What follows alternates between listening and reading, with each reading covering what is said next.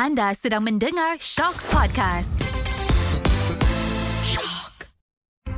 Jika anda diminta masuk ke sebuah bilik gelap untuk disoal siasat, apakah anda berjanji hanya akan berkata yang benar-benar?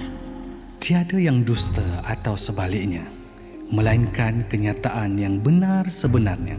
Mengadaptasi konsep dark room atau bilik gelap, siri Shock Confession Bilik Gelap menggali dan membongkar kisah-kisah inspirasi rakyat Malaysia yang penuh tangis dan tawa. Di dalam bilik gelap ini, saya Sudirman Nuh Tahir akan rungkaikan cerita-cerita kenangan manis, pahit, sedih, marah dan kecewa.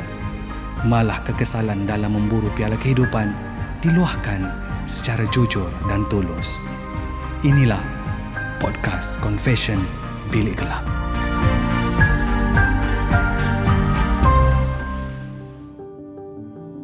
Assalamualaikum warahmatullahi wabarakatuh. Anda kembali bersama saya, Sudirman Watair, dalam Shock Podcast Confession Bilik Gelap. Dan untuk minggu ini, saya hadirkan kepada anda seorang lagi tetamu, bintang tamu saya, seorang selebriti berasal dari Sabah.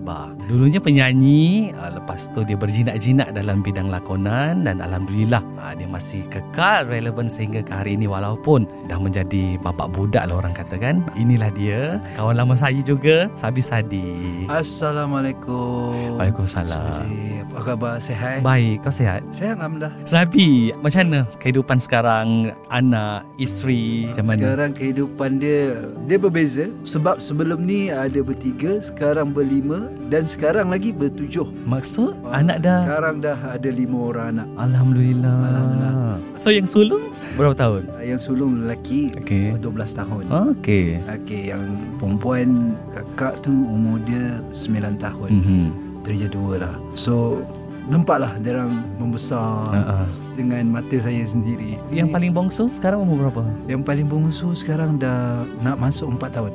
So sebelum ni, macam tahun-tahun sebelum ni, saya busy dengan shooting, tak ada masa untuk anak-anak. Bila ada time yang saya rasa macam this is the time untuk mereka semua, untuk saya nak tengok anak-anak saya membesar.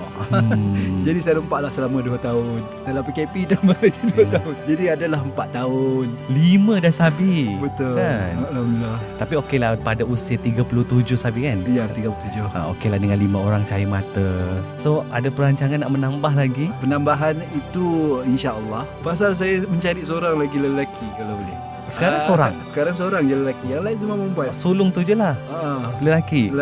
Alhamdulillah. InsyaAllah ada lah tu kan. Sabhi melayari bahtera rumah tangga kan, orang kata dapat pula berlakon dalam cerita Nusyuz Berkiblat Cinta kan. Satu drama yang saya kira hari-hari kalau saya buka Instagram, TikTok tu kan ada je kecaman daripada netizen kan. Ada je orang dengan jalan ceritanya. So Sabhi berlakon dalam satu karya yang berkisarkan rumah tangga. Betul. Kan dengan Sabhi melihat pada rumah tangga sendiri. Sebab kita tahu mungkin apa yang dipaparkan dalam drama itu mungkin ada yang berlaku secara realitinya di luar kan. Sabhi takut tak untuk situasi sebegitu Sabhi? Sebenarnya benda itu boleh terjadi bila di antara pasangan tidak menjadi air. Seorang api, seorang air, susah. Jadi kena dua-dua jadi air. Bila kita selalu mengalah, rasa benda tu takkan terjadi dalam rumah tangga kita. Macam Sabhi, seorang lelaki ada keegoan dia, seorang wanita juga ada keegoan dia. Lepas tu kadang-kadang wanita ni suka tengok drama. Bila berdrama, semua drama terbawa-bawa. Jadi bila dalam situasi rumah tangga tu mesti terjadi. Tapi bagi Sabhi, benda ini macam apa yang terjadi di Nusyuz, of course akan terjadi di dalam realiti. Betul. Pernah terjadi. Kalau tidak pernah terjadi, tidak adalah jalan cerita tu. Tapi bagi Sabhi, benda ini terpulang pada individu dan pasangan. Pasal bila kita menyayangi seseorang, kita lebih respect. Macam Sabhi, wanita sepatutnya lebih merespek seorang suami. Pasal dia adalah ketua keluarga. Tapi ada satu cerita dalam Nusyuz pula yang lelaki memukul wanita. Kadang-kadang lelaki itu kena kontrol kemarahan dan juga keegoan. Itu yang disebabkan benda ni saya rasa macam bila saya melihat Nusyuz Berkiblatkan Cinta ni, dia memberi satu pengajaran untuk saya sebagai seorang suami. Memang pengajaran. Kadang-kadang suami ni macam Sabhi ni seorang yang, kalau orang yang kenal Sabhi, seorang yang dia pendiam, tapi dia suka kumpul. Dia suka pendam. Bila dah pendam tu, dia akan meletup sekali. Satu masa dia akan meletup. Tapi kadang-kadang bila Sabhi fikir, kita tak boleh jadi macam tu. Kita kena buang ke dalam pihak tu. Dan kita kontrol, dan kita ingat orang keliling kita. Itu yang Sabhi selalu put dalam mindset Sabhi, supaya panas baran tu buang ke tepi. Sabhi memang seorang panas baran, cepat naik temper. Tapi Sabhi bila dah semakin berusia, semakin matang ni, dia punya panas baran tu dia buang tepi. Tapi Sabhi jenis yang, yalah, kalau marah tu marah mulut je. Memang jahat mulut. Saya memang jahat mulut daripada perempuan punya mulut kalau saya marah. Tapi itulah, saya bercakap je. Benda tu bukan dalam hati. Belum. Dia takkan ada dalam hati. Dia akan cakap, dia lepas. Sebab dia nak luahkan perasaan dia, marah dia. Kadang-kadang kita tak tahu dengan cara apa. Betul. Jadi dengan cara apa lagi yang patut untuk saya luahkan? Kalau lelaki, kalau kita pukul, kita dayus.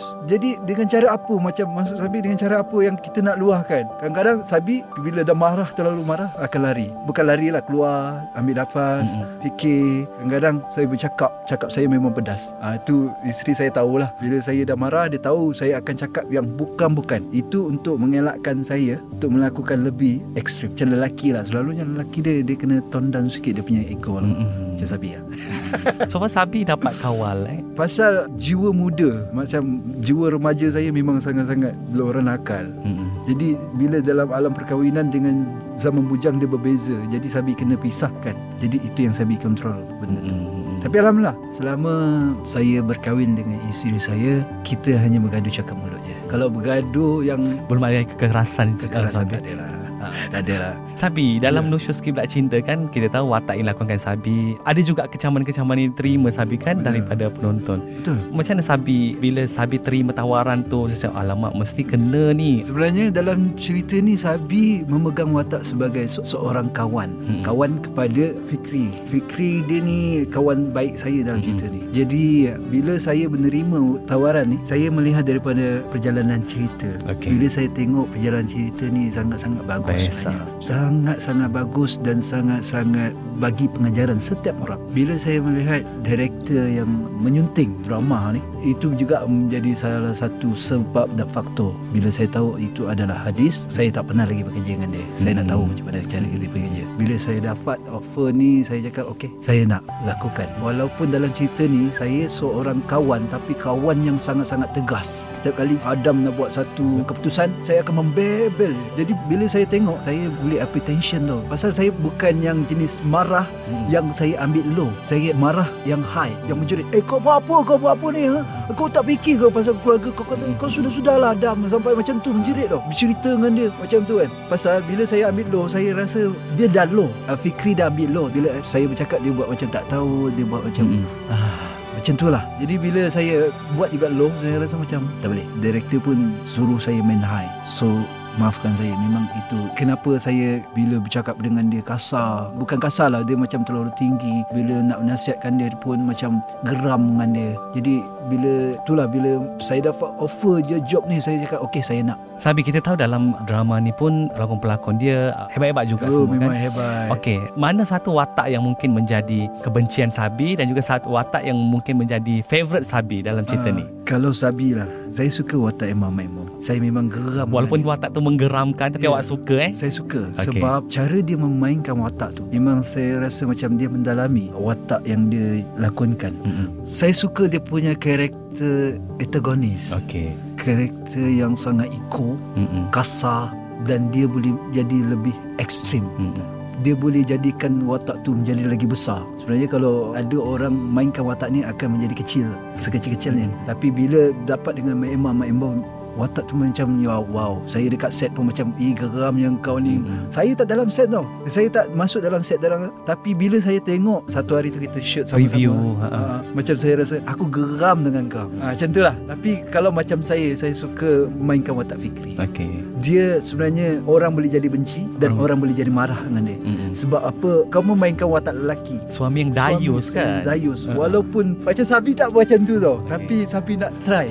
Macam mana jadi orang yang sangat-sangat cool? Walaupun dia kena pukul, dia boleh senyum. Walaupun dia kena maki dengan isteri dia, dia boleh senyum. Dia boleh jawab. Ada time dia marah, tapi dia punya marah tak lebih daripada dia cakap dia. Dia tak pernah nak sampai. Saya rasa macam, best lah. Dengan satu watak lagi yang saya, kalau boleh saya dapat dalam cerita ni, saya nak watak Nadi. Okey. Yang kaki pukul saya, pula kan? Saya nak try pula yang tu. Nak try jugalah. Macam mana rasanya dapat watak macam tu kan? Apa jadi kalau saya seorang Sabhi yang memegang watak seorang Nadi? Macam itulah. Tapi memang antara tiga karakter ni, saya memang paling minat adalah watak Emma Maembong. Sabhi, sepanjang penggambaran drama ni kan, mungkin apa momen ataupun pengalaman yang mungkin Sabhi tak boleh nak lupa lah? Momen dia macam Sabhi tak banyak sangat dengan pelakon-pelakon lain. Macam Yana Roza, family dia macam Fikri Bakar, family dia dalam cerita ni dengan Emma Maembong, kita tak banyak bersama. Jadi yang saya banyak bersama adalah Fikri. Momen kita bersama lah banyak. Macam saya memikirkan macam, kalau macam ni lah aku menjadi kawan kau, aku boleh jadi seorang yang hypertension yang tinggi tau. Sebab apa, bila momen kita bersama bercerita, macam nak gerak, nak sepak dia je. Kau bila nak dengar cakap aku? Tapi end up, oh kau buat macam ni. Kan dulu aku pernah cakap dengan kau, kau tak nak dengar. Aku berbuih pemula aku, dialog sampai berbuih pemula aku ni, kau takkan dengar. Satu patah haram pun kau takkan dengar. Macam tu lah. Jadi momen yang terindah dalam cerita Nusyuz ni antara saya dengan Fikri banyak lah. Kalau sebagai kawan lah, sebagai best friend, yang sangat-sangat risau dengan dia. Macam tu, sampai macam tu sekali. Bila dapat job pun bawa kawan dia, macam fikir kawan dia, macam mana kau nak cari duit kalau macam ni. Dia macam sampai macam tu dia punya kawan. Apa ni, untuk watak Fendi sendiri ada cabaran untuk Sabhi? Memang cabaran dia ialah kena main high tu lah. High tu je lah. Saya kena bercakap dengan dia memang macam orang yang, kau ni macam tu lah. Sampai ada satu part yang saya rasa macam, geram kau, sampai nak pukul dia. Sampai macam tu lah. Itu watak saya sebagai kawan dia. Jadi watak geram lah banyak. Sebagai kawan lah. Tapi saya suka dia banyak menasihat lah, watak Fendi ni. So enjoy Sabhi buat cerita ni? Saya enjoy sebab bila dikelilingi dengan artis-artis yang beri komitmen. Bila kita dalam set, komitmen bagi sama bagi. Macam maksud dia, bila kita berdialog, bila kita berlakon, jadi dia bagi reaction, saya dapat. Bila kita sama-sama bagi, jadilah benda tu. Berapa lama syuting Sabhi? Ini yang susah nak jawab. 3 bulan. Dia sebenarnya kita ongoing. Pasal skrip kita dapat, yang first kita shoot, kita dapat 3 yang baru siap. Dalam kita shooting tu, kita tengah tunggu skrip. So banyak yang di alter lah juga skrip ni. Jadi itu yang mengambil masa. Kadang-kadang bila kita ada shooting tu, tapi kita terpaksa buat dalam 7-6 sen. Yelah. Sebab kita menunggu skrip kan. Lagipun dalam satu episod kita ada dalam 50 ke 60 scene. So banyak. Tapi itulah, kita delay sebab masalah dia kita nak dapatkan skrip tu. Sabhi, bila kita bercakap soal kerjaya lakonan Sabhi kan, semakin kerap berlakon juga Sabhi kan sekarang? Alhamdulillah, sejak PKP ni, tu ambil satu job, try lah. Nak try balik kan macam mana. Okey, sejak yang satu job tu saya buat, lepas tu shoot untuk yang Nusyuz ni. Selepas PKP, Nusyuz adalah lakonan saya yang kedua. So ada lagi, sekarang tengah ongoing. Lepas ni pun ada lagi. Alhamdulillah. Saya pun terima kasih juga. Tak tahulah masih relevan ke apa. Nyanyian macam mana Sabhi? Nyanyian hari tu saya pun baru selepas last dengan saya rasa Gegar Bagazah. Lepas tu hari tu masuk dengan Demas ya? Menjadi bujang senang. Okey, jadi ramai orang confused. Jadi saya busy tentang tu juga. Saya busy dengan Demas Singa sebenarnya. Jadi dari segi karier menyanyi pula, sekarang ni Sabhi insyaAllah sepatutnya lepas saya ni, atau bulan 6 atau bulan 7, saya akan keluarkan saya punya next single Solo. Okey. Jadi insyaAllah lah, tunggulah. Itu lagu pun lebih kurang macam lagu-lagu cinta. Saya tak nak lagu putus cinta. Saya nak memberi satu virus cinta macam tu lah. Bunga-bunga cinta untuk setiap seseorang macam tu, supaya orang rasa macam wah, dia selalu dicintai. Sabhi, kita tahu kan macam mana Sabhi melalui fasa guru Nyanyi solo, lepas tu orang berlakon. So melihat perjalanan Sabhi dalam industri ini macam mana Sabhi? Yalah, dengan sekarang pun kita tahu ramai pendatang baru. Betul kan? So Sabhi, dia penting strategi. Kalau orang tahu saya, macam first single saya adalah Nadiku untuk dapatkan untuk Cinta Sesungguhnya itu jauh gap dia. Jadi di dalam masa yang kosong tu, yang gap panjang tu, saya buatlah benda lain. Macam saya pergi lakonan untuk still relevant dalam industri. Walaupun bila orang taklah terlalu kebom, tapi ada dalam line tu. Itu yang Sabhi consistently buat benda tu. Jadi bila sampai ke Cinta Sesungguhnya, lagu tu meletup. So alhamdulillah benda tu lagi. Tapi itulah, itu yang Sabhi buat dalam career Sabhi lah. Walaupun lama tak buat lagu, tapi bila orang lagu tu still ada dalam industri.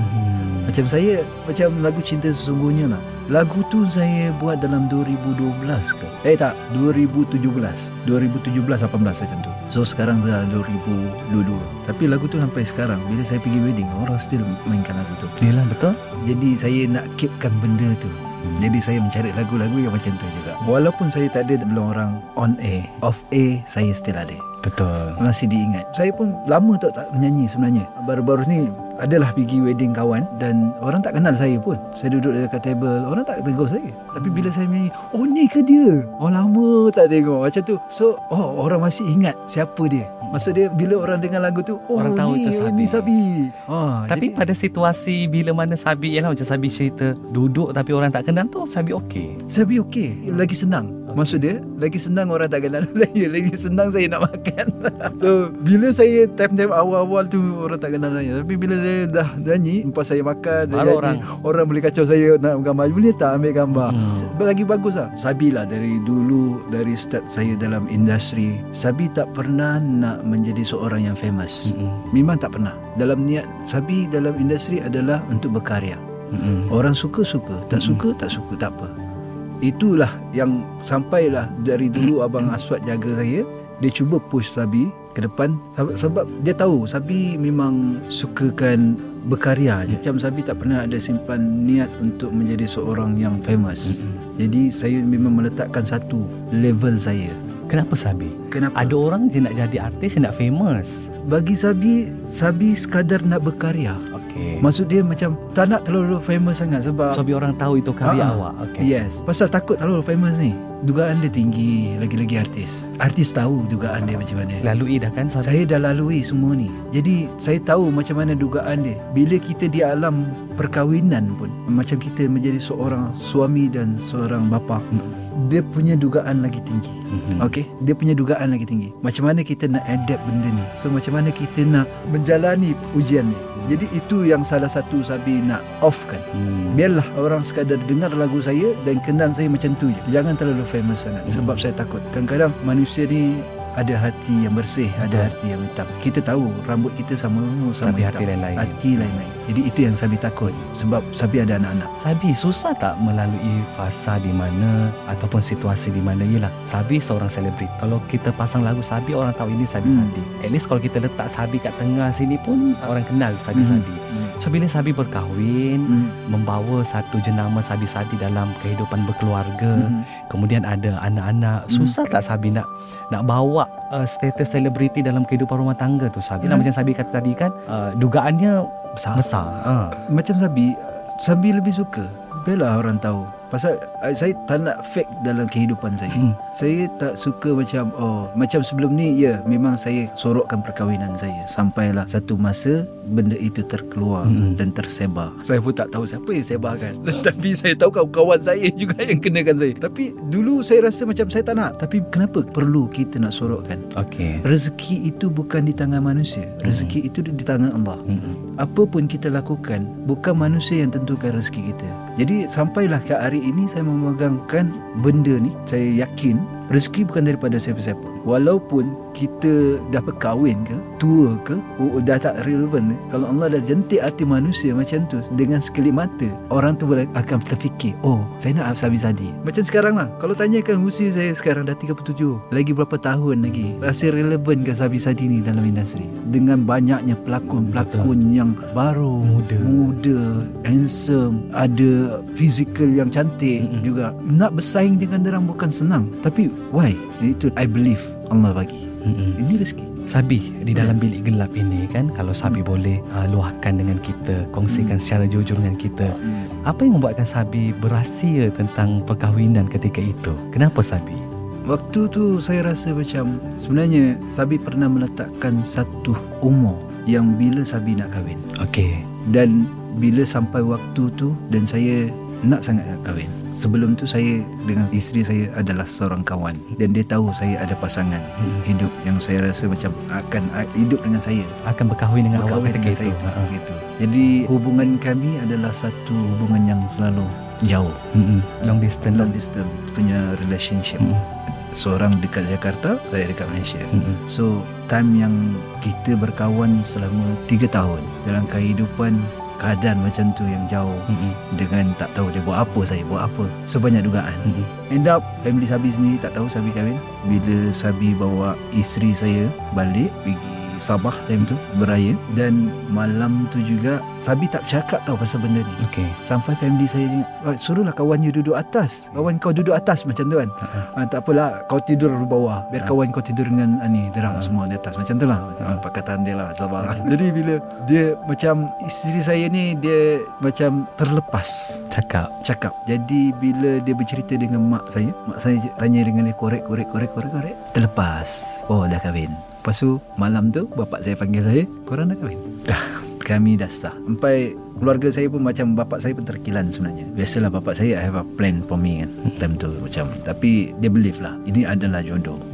Pasal dia tahu, sebelum dia pun saya pernah bawa yang girlfriend saya daripada Indonesia tu datang jumpa dengan dia. Kita dah settlekan benda ni dah, belum orang family je dah jumpa, kira nak berjalan je lah. Tapi end up Sabhi pilih lain.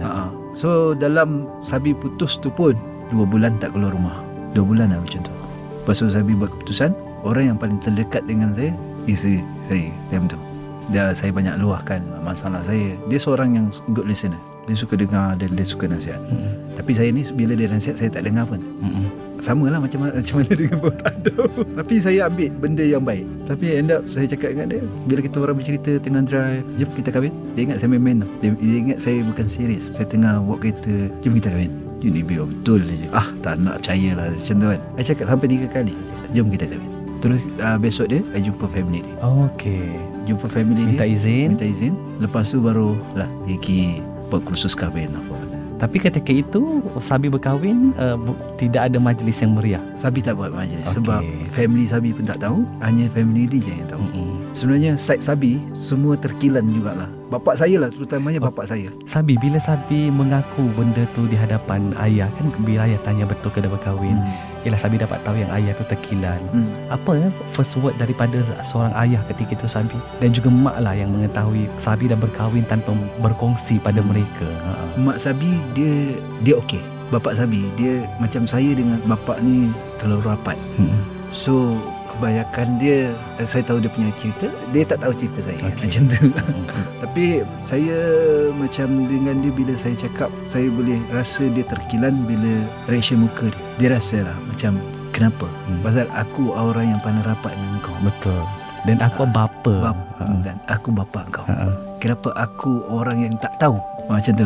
Tapi bapa saya ni satu, saya pernah cakap dengan dia, saya nak berubah. Daripada yang jahil, yang lebih baik. Dia pernah tengok saya kecewa, dan dia lihat macam mana saya kecewa, sengsaranya sebelum tu. Sampai dia tahu saya macam mana punya nakal. Dia tahu setiap keputusan yang saya buat tu ada sebab dia. Jadi bila malam yang saya cerita besok dia lupakan benda tu. Tapi nampaklah bila saya cerita malam tu, memang dia terasa. Tapi itulah, bila orang, setiap jodoh tu ketentuan. Saya pun dah plan banyak macam dah, tapi belum orang bukan jodoh saya dengan dia. tapi dengan isteri saya sekarang. Sabhi, bila mana Sabhi melihat kekecewaan seorang ayah daripada reaksi wajahnya, ketika itu terdetik rasa macam satu penyesalan tak Sabhi kerana tidak memberitahu mereka tentang yang Sabhi dah berkahwin? Sabhi rasa bersalah lah. Okay. Macam Sabhi sebagai seorang bapa, bila anak tak berterus terang, kita buat satu keputusan tanpa pengetahuan, of course kita akan kecewa. Saya rasa macam sedih lah. Tapi saya buat ni kerana kehidupan saya. Saya seorang anak lelaki, bukan anak perempuan. Apa yang saya buat, dosa saya tanggung. Jadi apa pun saya buat untuk masa depan saya, ini adalah mengenai kehidupan saya dengan yang atas, hubungan saya dengan atas. Saya nak mengelakkan daripada melakukan maksiat. Jadi saya nak mengelakkan lagi banyak dosa yang saya lakukan, dan itu adalah one of the reason why saya cakap dengan bapa saya, itu yang saya buat benda ni. Mereka berlapang dada, Sabhi. Dia berlapang dada dan menerima isteri saya. So alhamdulillah. Macam bapa saya ni, dia tak kontrol anak-anak dia. Untuk pemilihan jodoh terpulang masing-masing. Yalah, dia pun ada lah. Dia of course dia ada. Betul. Dia ada dia punya future plan untuk anak-anak dia. Tapi macam saya dah memilih jalan saya sendiri. Bukan saya tak nak ikut jalan dia. Cuma kebahagiaan bukan kerana harta. Kebahagiaan seseorang manusia dengan pasangan adalah kerana hati yang ikhlas. Itu yang saya memilih benda tu. Dan saya melihat isteri saya, dia ke arah sana. Dan dia menerima saya, walaupun saya ni, dia tahu saya jenis macam mana, dan dia tahu semua rahsia saya, kehidupan sebelumnya. Dia tahu. Tapi itulah, saya pernah tanya, sanggup tak sanggup, dan saya tak suka bercerita kembali cerita yang dah lepas. Even dia punya previous punya masalah pun Sabhi tak nak ambil tahu. Sabhi tak pernah tahu, tak pernah ambil tahu pun sampailah hari ini. Walaupun dia nak cerita, saya cakap tak payah cerita, pasal saya tak suka. Pasal bila kita dah tahu, kita akan ada satu perasaan yang betul akan menjentik. Bila kita gaduh, akan terfikir betul benda ni. Jadi lebih baik Sabhi tak payah tahu. Tak payah tahu. Itu yang Sabhi letakkan benda tu. Sampailah ke hari ni. Walaupun dia tahu saya punya latar belakang, saya tak tahu dia punya kisah kehidupan. Dia tahu saya punya kisah kehidupan, tapi saya tak tahu dia punya kisah kehidupan. Sebab saya takut. Kuasa itu di tangan lelaki.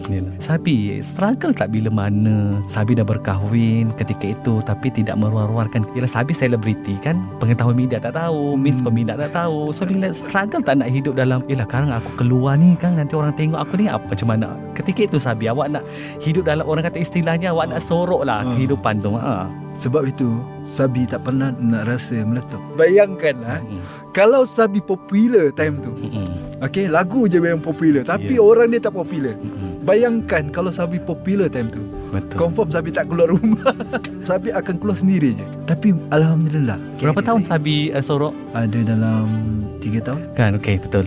3 tahun Sabhi sorok. Macam mana Sabhi ketika itu? Tapi awak still bebas kan?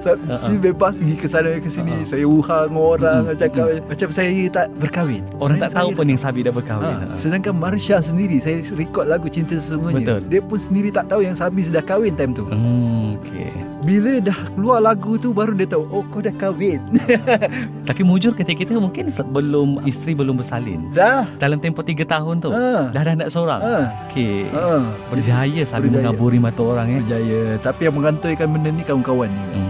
Saya tahu siapa yang bagi tahu. Kalau contoh berita orang tak tahu Sabhi dah kahwin, mungkin sehingga ke hari ini mungkin Sabhi masih menyembunyikan perkahwinan tu. Taklah. Sabhi takkan menyorok, sebab itu kan satu dosa juga, menyorokkan satu benda yang halal dan bagus. Jadi memang Sabhi ada plan untuk bagi tahu, cuma the time is not. Tapi lama ya Sabhi 3 tahun tu. Ya lama. Saya nak menyorokkan dengan semua orang tu. Sebab tu lah, alhamdulillah lah, lagu tu time tu tengah peak, tengah famous lagu Nadiku. Seorang kan fokus lagu je. Jadi orang tak fikir pasal saya. Bila saya jalan pun saya dekat anak, orang tak kenal saya. Itu yang bagus dia. Bila saya naik atas stage, oh ni ke? Oh baru dah busy. Okay. Macam saya jalan, saya tak ada. Saya suka macam tu. Saya suka dalam keadaan macam tu. Saya jalan tak ada orang ganggu. Boleh tak saya ambil gambar? Bila seorang akan ambil gambar, of course akan 10 orang akan datang minta ambil gambar. Sabhi, apa penerimaan isteri bila, yelah, status proses perkahwinan kalian tidak diwar-warkan. Dan isteri pun of course yang sekejap orang tak tahu aku pula isteri dia kan. Dia memahami. Okay. Dia tahu. Jadi sebab itulah juga kita dah berbincang sebelum kita berkahwin. Kalau boleh kita sorokkan semua benda. Sebenarnya kita dah sorok, sangat-sangat sorok dah. Yang mengantaikan benda ni adalah makeup artis. Pasal kita panggil makeup artis dan makeup dia. Ialah waktu nak kahwin kan. Tu. Tapi makeup artis pun simpan jugalah. Dia pun bagus juga tahan sampai 3 tahun. 3 tahun dia simpan. Lalu dia juga yang keluarkan. Tapi ada juga lah kawan yang keluarkan juga. Jadi macam isteri saya, dia pasal dia hidup dalam, dia pun saya kenal dia di dalam line industri. Okay. Dia seorang PR artis. So dia tahu. Saya dah tahu macam mana perjalanan seorang artis. Dan dia tahu dia macam mana dia nak sorok. Dan dia terima benda ni.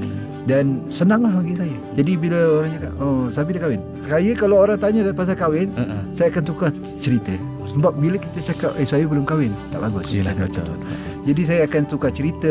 Lepas tu saya akan buat benda lain. Yelah. Supaya orang tak tanya. Dengan anak dah 5 ni tak boleh nak kata tak kahwin lagi Sabhi Sabhi dah kahwin lah. Tapi itulah, yang dah kahwin ni pun still hot. Sabhi dalam pada dah jadi bapak budak kepada 5 orang anak, masih ada tak yang of course lah sampai sekarang dugaan dikacau? Masih.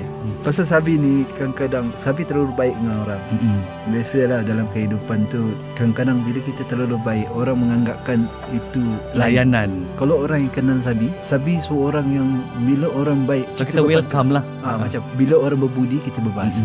Itu yang Sabhi terapkan dalam diri Sabhi, yang diajar oleh nenek saya. Selalu saya simpankan, bila kita orang berbudi, kita berbahasa. Itu kena. Jadi kadang-kadang bila treatment itu dibuat, tapi saya dah meletakkan satu wall untuk bentengkan benda tu, tapi Sabhi akan pergi ke sana juga. Tapi ada satu gap. Tapi untuk orang yang bila saya bercerita tu, yang takut yang terlebih, macam tu lah. Okay, sejujurnya dalam bilik gelap ini, bila ada gangguan-gangguan yang datang itu, Sabhi berterus terang saya dah berkahwin ataupun awak layan dulu perasaan tu? Memang dah tahu Sabhi dah kahwin. Memang Sabhi cakap saya dah kahwin. Tapi tak pakai cincin lah. Saya dari dulu tak pakai cincin. Jadi orang tak tahu yang saya dah kahwin. Pasal saya jenis yang bukan, saya tak selesa ada cincin. Sampai isteri saya cakap tu, you tak payahlah pakai, akan benda ni buka akan hilang. Jadi tak payah pakai. So sampai ke hari ni. Tapi dalam pada dah berkata dah kahwin pun, orang tetap nak kacau Sabhi Saddi. Itu normal kehidupan manusia. Itulah dugaan sebenarnya. Itu yang saya cakap, sebelum berkahwin dugaan dia lain. Bila dia berkahwin lagi besar dugaan dia. Sabhi mendapat seorang isteri yang baik, yang memang boleh hidup dengan Sabhi. Dia memahami lah. Isteri Sabhi ni dia sangat-sangat memahami. Tapi Sabhi pernah cakap dengan dia, inilah kehidupan I, dan you kena terima. Kalau one day orang rapat dengan I, just rapat je. I tak lebih more than that. So total tahun perkahwinan Sabhi dah berapa lama dah sekarang? Yelah, anak sulung pun dah 12 tahun. Anak sulung saya sebenarnya itu adalah anak tiri. Faham. Anak saya sebenarnya adalah 4. Dari nombor 2 tu lah. Dari nombor 2. Itu dah 9 tahun. 9 tahun. So kira perkahwinan dalam 9 ke 10 tahun. Lama Sabhi dah. Itulah macam mana nak stay lama tu, kita kena selalu menjadi air dan air. Kalau dia menjadi api pun, kita menjadi air. Tapi itulah Yelah, macam Sabhi kata tadi, Sabhi ada seorang yang temper sebenarnya kan. So Sabhi nak kawal tu susah tak Sabhi? Dia senang je. Macam Sabhi selalu cakap dengan isteri Sabhi, bila saya dah temper, satu perkataan yang Sabhi akan menjadi seorang yang cool adalah sorry, maaf. Itu je. Saya akan diam. Walaupun sorry, I terus diam. I jalan. Itu Sabhi. Orang tahu. Kalau dulu tak boleh, kalau zaman bujang mungkin kita kena pok lah. Kalau lelaki lah, perempuan tak. Macam tu lah. Saya bila zaman perkahwinan ni, dia kena banyak bersabar. Macam tu lah. Ego tu kena turunkan. Memang saya selalu perkahwinan ni saya fikir anak-anak, asam garam perkahwinan semua orang lalui. Betul. Tak ada maknanya you tak pernah gaduh. Mesti gaduh. Betul. Mesti ada masalah. Tapi macam mana kita nak handlekan masalah tu supaya kita jangan berpecah. Pasal saya punya doa selalu dalam solat saya, satukan. Walaupun gaduh macam mana, kita satukan hati kita. Pasal bila kita love each other, kita satukan hati kita masing-masing, why not? Kita akan bersatu. Kita tak akan fikir macam Sabhi. Walaupun Sabhi gaduh kadang-kadang fikir anak-anak, fikir dia. Yalah, bukan senang nak jaga anak dengan 5 orang. So, I'm very proud of my wife lah. Dia jaga anak Sabi ketika Sabi tak ada. 5-5 ni, yang kecil, dia besarkan macam mana. So, apa lagi yang kita rasa kita ni bagus? 5 orang tau dia jaga. Itu yang saya cakap, you are super mama. Macam tu lah. Itu yang Sabi selalu bila kita ada dalam masalah, Sabi akan fikir-fikir benda-benda keliling, kebaikan. Tapi tak nak fikir keburukan tau. Tengok kepada kebaikan, kebaikan dia. Kita tengok. Sebab itu lelaki macam kita lah selalu fikir keburukan dulu. Kita lebih banyak ambil keburukan, bukan kebaikan. Bila kita terlalu, kita ambil keburukan, yang satu keburukan tu dah tutup semua yang kebaikan semua tu. Sebab tu Sabi tak pernah fikir keburukan, Sabi akan fikir ke kebaikan. Apa baik dia. Sebab tu Sabi bertahan dengan dia sampai lah hari. Walaupun dugaan-dugaan yang sepanjang kita berkahwin ada banyak sebenarnya. I know you know. Tapi itulah Sabi cuba tepis. Pasal kehidupan saya utamakan keluarga saya, anak saya. Terutamanya apa yang penting kehidupan saya adalah anak. Pasal anak adalah anugerah. Anugerah yang perlu dijaga. Lagi-lagi anak perempuan. Kita kena jaga dia. Macam mana kita jaga diri kita. Itu dugaan saya sebagai seorang suami dan mendapat anak-anak perempuan, dugaan dia tinggi. Banyak sebenarnya. Macam mana kita nak jaga, macam mana kita nak mereka lebih baik. Itu yang penting. Sebab bila saya fikir, wow, kadang-kadang susah. Tapi bila kita jaga anak perempuan ni, pahala dia lain macam. Dia berbeza dengan menjaga anak lelaki. Tapi anak lelaki ni bagus. Bila kita dapat anak lelaki, saya nak sangat. Dalam hidup saya hari-hari saya doakan. Kalaulah, saya tak meminta. Kalaulah saja saya dapat anak lelaki. Alhamdulillah, syukur. Saya syukur. Sebab apa? Bila kita dapat didik anak lelaki menjadi anak yang soleh, dia boleh doakan kita. Itu adalah doa tahayyul. Walaupun kita dah di dalam. Wanita, bila kita dapat menjaga dia sampailah mereka dah berkahwin dan menjadi seorang anak soleha, dah cukuplah bagi saya. Saya dah dapat ganjaran. Tapi saya nak sangat anak lelaki. InsyaAllah. InsyaAllah. Doakan saya. Sabi, terakhirnya dalam Confession Bilik Gelap kita ini, sekiranya lah isteri dan anak-anak ada di depan Sabi sekarang, mungkin apa kata-kata untuk mereka, Sabi? Satu je, Sabi nak cakap, Papa loves you. Papa sayang Kekak, Papa sayang adik, Papa sayang Rizka, Papa sayang Isha, Papa sayang Aiman, Papa sayang Mama. Without them, Sabi tak tahu Sabi mana. Kadang-kadang bila melihat anak-anak ni, kita banyak berubah. Bila kita ada anak, ada itulah yang bagi kita berubah sebenarnya. Sebab apa? Kadang-kadang hidayat itu bukan turun daripada diri kita saja, tapi daripada anak-anak dan keluarga kita. Rezeki itu bukan turun daripada kita, tapi daripada anak-anak. Itu yang Sabi selalu fikir benda. Jadi apa yang Sabi ada pun sekarang atas doa isteri dan anak. Kalau orang ada kat sini, Sabi nak peluk orang kuat-kuat. Biarlah Sabi mati sampai dengan orang. Itu my last end of my life. Bila mana seorang yang kita kenal Sabhi Saddi di usia ketika remajanya, macam mana kehidupannya, kemudian dah menempuh alam perkahwinan dan menjadi seorang bapa kepada 5 anak sekarang, kan? Kita tengok dan kita dapat dengar perjalanannya, ceritanya, perubahan yang dilalui. Saya rasa cukup memberi inspirasi untuk orang ramai sebenarnya. Betul kata Sabhi, rezeki itu tidak semestinya didatangkan terus kepada kita, Sabhi, kan? Kadang dihadirkan kepada isteri, kepada anak-anak dan dalam keluarga itu sendiri, dan menjadilah sebuah keluarga yang didambakan oleh semua orang. Dan seperti yang Sabi kongsikan juga, apabila perkahwinannya dilalui dengan satu dugaan, bermacam-macam dugaan, tapi dia berjaya. Harungi, Alhamdulillah sekarang dah mungkin dah 10 tahun usia perkahwinannya. Kita doakan semoga bertambah-bertambah lagi. Amin. Dan impiannya untuk mendapat cahaya mata lelaki itu akan dimakbulkan. Amin. Kan? Dan semoga Sabi juga akan terus berjaya dalam kerjayanya. Betul, lagu-lagu Sabi memang dikenali, itu kita tidak perlu nafikan lagi lah. Dan Sabi juga seorang yang cukup berbakat dalam bidang lakonan, dan insyaAllah Sabi akan terus kekal relevan. Terima kasih sekali lagi Sabi bersama dengan kami di dalam Confession Bilik Gelap ini, dan teruskan bersama saya, Sudirman Watair, untuk episod seterusnya dalam Confession Bilik Gelap.